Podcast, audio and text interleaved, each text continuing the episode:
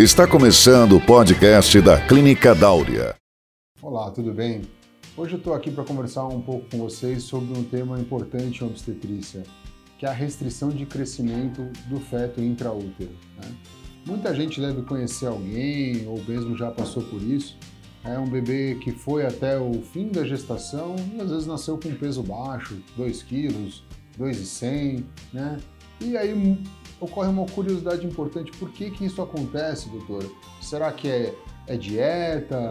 É o estresse? Quais são os fatores de risco? Quais são os tipos de restrição? Eu queria falar um pouquinho mais com vocês sobre isso. Até porque esse tem sido um, uma, uma, um diagnóstico muito mais comum nos dias de hoje talvez porque as mulheres têm tido filhos em idade mais avançada, talvez pelo estresse da vida moderna, por todos os fatores pró-inflamatórios, a poluição das cidades.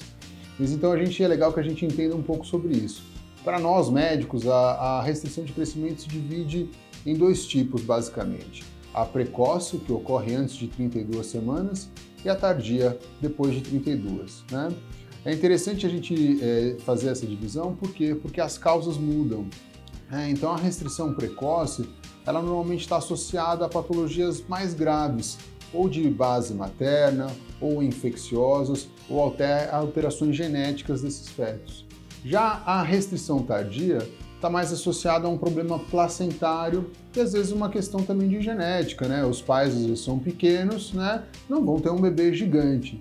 Então a gente tem que orientar essa paciente para entender, primeiro, qual tipo de restrição ela tem, para a gente poder saber o que a gente tem que fazer, né? Então, existem condutas que nós podemos tomar para melhorar o crescimento desses fetos, vão ser mais efetivas é, talvez em um tipo, outras que vão ser mais efetivas no outro, né? E é importante que essa paciente saiba que esse bebê ele deve ser acompanhado com Doppler, muitas vezes semanalmente, né? O acompanhamento dessa gestação muda um pouco, para que esse feto ganhe o máximo de peso que a gente conseguir até o fim da gestação, mas acima de tudo, que ele chegue o mais próximo do termo possível. Muitas vezes no acompanhamento nós estamos fazendo ultrassom e a paciente fica triste porque acha que o feto está ganhando pouco peso. Porém, esses fetos tendem a ter este comportamento. E a gente lembra que o importante é que consiga chegar até o termo. Mesmo com um baixo peso ao nascimento, o bebê que nasce de termo terá condições e um prognóstico muito melhor. Lembrando que o bebê que é restrito intraútero, ele tende a ter um crescimento bom fora do útero, dependendo da causa da restrição de crescimento. Então, naquelas casos onde a restrição foi por causa placentária, o crescimento tende a ser normal depois do nascimento. Então é importante esse tema, é importante que a paciente não se desespere uma vez que veja que o seu feto está lá com peso abaixo do percentil 10, né? Que muitas vezes é, é, esse é o chamariz, né? É aí que começa a investigação e diagnóstico. Ela não se desespere, que ela traga isso para o obstetra dela. É importante que o obstetra esteja acostumado com esse tipo de situação, é passa a ser uma gestação de alto risco, como a gente chama, né?